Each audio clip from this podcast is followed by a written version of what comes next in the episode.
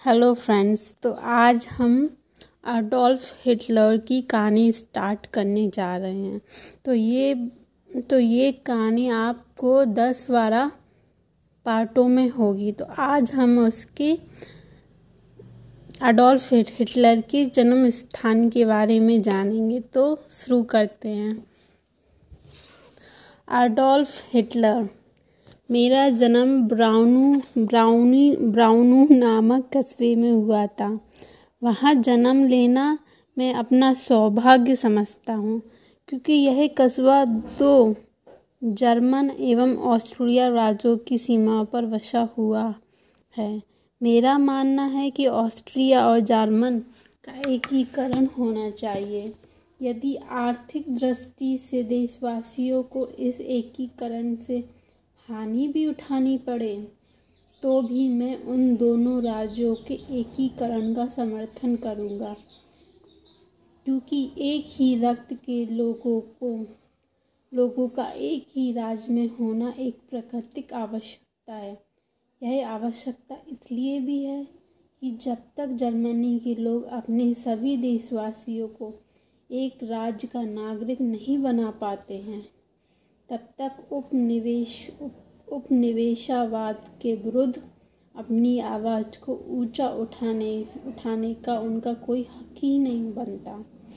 परंतु इस अधिकार को पाने के लिए प्रत्येक नागरिक को अपने हाथ में शस्त्र ग्रहण करना होगा। जब तक ऐसा नहीं होता, तब तक विदेशियों द्वारा हत्याएँ हत्याएँ, भूभाग वापस नहीं मिला, मिलेगा।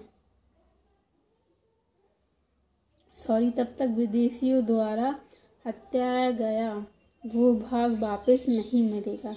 सीमावर्ती इस प्रदेश का महत्व एक अन्य दृष्टि से भी है। लगभग सौ वर्ष पूर्व फ्रांसीसियों के शत्रु शत्रु एवं सच्चे राष्ट्रवादी जहांज पल्म नामक एक पुस्तक विक्रे, विक्रेता को इसी स्थान पर केवल इसलिए मृत्यु दंड दे दिया गया था क्योंकि अपने देश प्रेम के कारण उसने अपने विद्रोही साथियों और सहायक बने प्रमुख विदेशी व्यक्तियों का नाम बताने से इनकार कर दिया था। इसी प्रकार इस कस्बे में पुलिस निदेशक के रूप में कार्यरत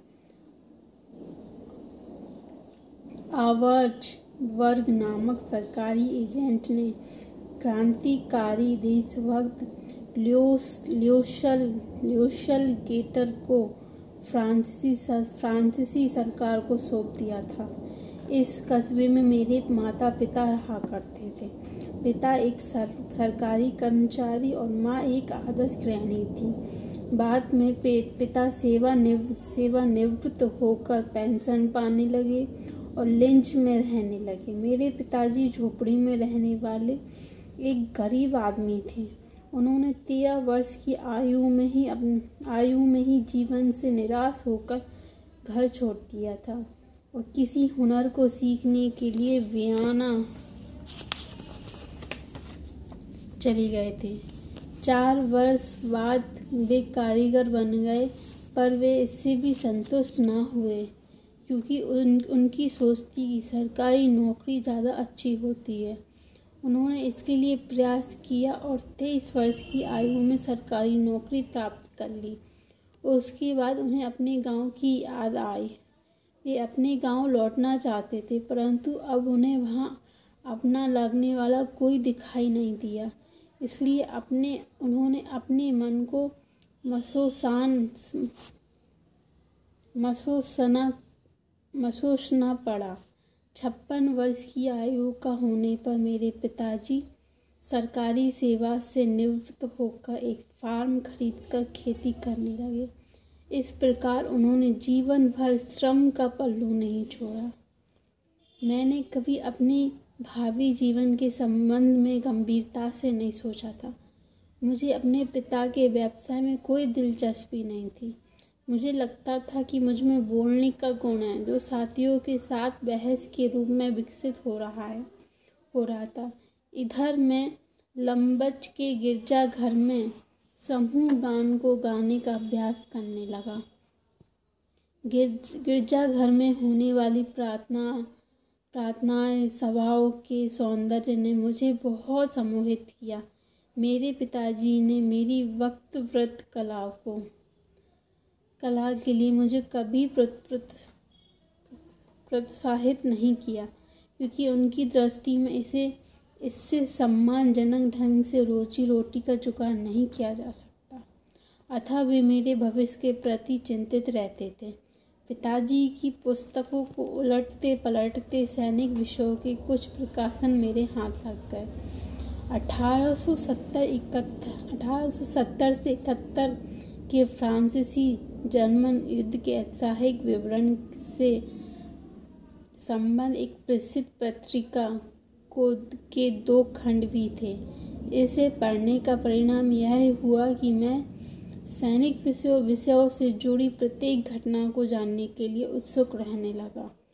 मेरे मन और मस्तिष्क को यह प्रश्न बार बार झंझोड़ता था कि क्या सभी जर्मनवासी समान रूप से विषम विषमक की प्रजा नहीं है।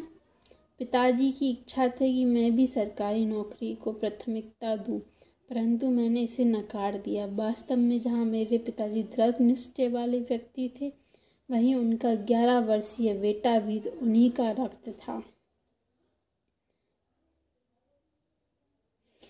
पिता पुत्र के पिता पुत्र में विचार भिन्नता। मेरे पिताजी ने सरकारी नौकरी की, आकर्षक लाभ, सम्मान आदि से मुझे सरकारी नौकरी के लिए सम्मोहित करने का पूरा प्रयास किया। किंतु मेरे आगे उनकी एक ना चली। मुझे यह सोचकर अब ऊब होने लगी कि मैं सरकारी मशीन का एक एक पुर्जा बनकर रह जाऊँगा। इसलिए पढ़ाई में मन बहुत कम लगता था। मेरे पिताजी ने, मेरे पिताजी ने मुझे बहुत समझाया कि पढ़ाई की ओर पूरा ध्यान दूँ, जबकि प्रकृति के साथ मेरा संबंध जुड़ जाने के कारण मैं कलाकार बनना चाहता था। चित्रकला में मुझे दिलचस्पी थी। पिताजी की कफ, काफ़ी कठोर बनने पर मैं पढ़ाई में विशेष ध्यान देने लगा। ताकि मेरी पढ़ाई की कमज़ोरी चित्रकला में बाधक ना बन जाए। उन दिनों ऑस्ट्रिया एक बहुराष्ट्रीय राष्ट्र था और जर्मन नागरिकों को बहुराष्ट्रीय शब्द के वास्तविक अर्थ की जानकारी नहीं थी। इसका शायद कारण इसका कारण शायद यह था कि राइक निवासी जर्मन ने दूसरे स्थानों पर रहने वाले अपने भाइयों का या तो सही मूल्यांकन नहीं किया, या फिर वे मूल्यांकन करने योग्य ही नहीं थे। राइक निवासी जर्मन यह नहीं समझ, यह नहीं समझ सके कि यदि ऑस्ट्रेलिया निवासी जर्मन उनके सम्मान कुलीन न होते तो वे इतने विशाल साम्राज्य पर अपने चरित्र की छाप कैसे छोड़ पाते? जर्मनी में इस गलत धारणा को बल मिला कि ऑस्ट्रिया एक जर्मन राज है। जिसके आगे चलकर भयंकर परिणाम यह निकला कि लाखों जर्मन भाइयों भाइयों को राइक से अलग फेंक कर किसी अजनबी के अधीन रहने को बेबस कर दिया गया। तब कहीं जर्मन लोगों को जाति की परंपराओं की रक्षा के लिए संघर्ष की महत्व और आवश्यकता समझ में आने लगी। पाठशालाओं में जर्मन भाषा को शिक्षा का माध्यम बनाने के पक्ष में तर्क देते हुए जर्मन युवतियों से कहा गया तुम्हें एक दिन जर्मन माता बनना है। अपने बच्चों को सच्चा देशभक्त बनाना। अपने बच्चों में देश प्रेम की भावना को दृढ़ मूल करना। और यह सब तभी होगा जब बच्चों की शिक्षा का माध्यम उनकी अपनी मातृभाषा होगी। युवकों से कहा गया, गैर जर्मन अध्यापक तुम्हें गलत सूचना। खोखली बातों से देशभक्ति से भटकाने की चेष्टा करेंगे। तुम्हें उनके बहकामे में नहीं आना। इस प्रकार में बचपन से एक प्रकार से आंदोलनकारी बन गया। बन गया था। मैंने हयाल नामक एक वर्क तैयार किया, जो अध्यापकों द्वारा दी गई अनेक यातनाओं गाली कलो और डंडों को, डंडों की मार आदि को छीनने के बावजूद ऑस्ट्रियाई राष्ट्रीय गीत नहीं गाते थे। इसके बदले अपने राष्ट्रीय गीत ड्यूश लैंड ओवरे एलिस ही गाते थे। थोड़ी समय में मैं प्रचंड राष्ट्रवादी के रूप में जाना जाने लगा। उन दिन राष्ट्रवाद का अर्थ देशद्रोही था। मैं पंद्रह वर्ष की आयु में राष्ट्रवाद को अर्थ अच्छी तरह समझने लगा था। उन्नीस सौ अठारह में हैज़ हैवसबर्ग के नष्टप्राय हो जाने के बाद ऑस्ट्रिया के जर्मनों ने जर्मनी के एकीकरण का उद्घोष किया। लोग अपने बिछड़े घरों को लौटना चाहते थे। उस समय लोग वर्तमान की अपेक्षा, भविष्य की चिंता अधिक करने लगे थे। देश प्रे, देश प्रेम की भावना एक ऐसी मशाल थी जो कभी बुझी नहीं। यह एक ऐसा प्रवाह था जो कभी सूखा नहीं। मेरे भावी जीवन के प्रेरणा स्रोत थे लिंच में रियाल रियाल सूल के निवासी इतिहास के प्रोफेसर, डॉक्टर लियोपोल पुच उनका अध्ययन न केवल गहरा, विस्तृत और व्यापक था अपितु उनकी वक्त वक्तृत्व, कला भी विलक्षण थी। वे अतीत का इस ढंग से विश्लेषण करते थे कि वर्तमान के समान हमारे लिए सहज ग्रहा हो जाता था। प्रोफेसर पुछ, जहाँ प्रतिभाशाली विधान और कुशल वक्ता थे वहाँ वे व्यवहारिक बुद्धि के व्यक्ति भी थे। यही कारण है कि उन्होंने वर्तमान में से अपने नित्य बंद नहीं कर रखे थे। वे सभी समस्याओं का समाधान ढूंढते थे। इस प्रोफेसर साहब के संपर्क में आने से एक तो इतिहास मेरा प्रिय विषय बन गया, दूसरा मेरा राष्ट्रीय भावनाओं को सुदृढ़ आधार मिल गया। मेरे माता अनुसार, मेरे मत अनुसार हाउस ऑफ़ हेल्सवर्क को ना जर्मन वासियों से कभी कोई प्रेम था और ना कभी हम दोनों में से किसी प्रकार का कोई भी भावनात्मक संबंध जुड़ सकता था। वस्तुत हाउस ऑफ़ हैवर्सबर्ग के विषय में इतिहास में जो पढ़ने को मिला और जीवन के वास्तविक अनुभवों से उनकी अनुभवों से जिसकी पुष्टि हुई था विदेशी जाति का विषय, जो उत्तर और दक्षिण के जर्मन जीवन में इस प्रकार खुल रहा था कि जिससे इन दोनों क्षेत्रों के साथ साथ व्याना भी गैर जर्मन बनता जा रहा था।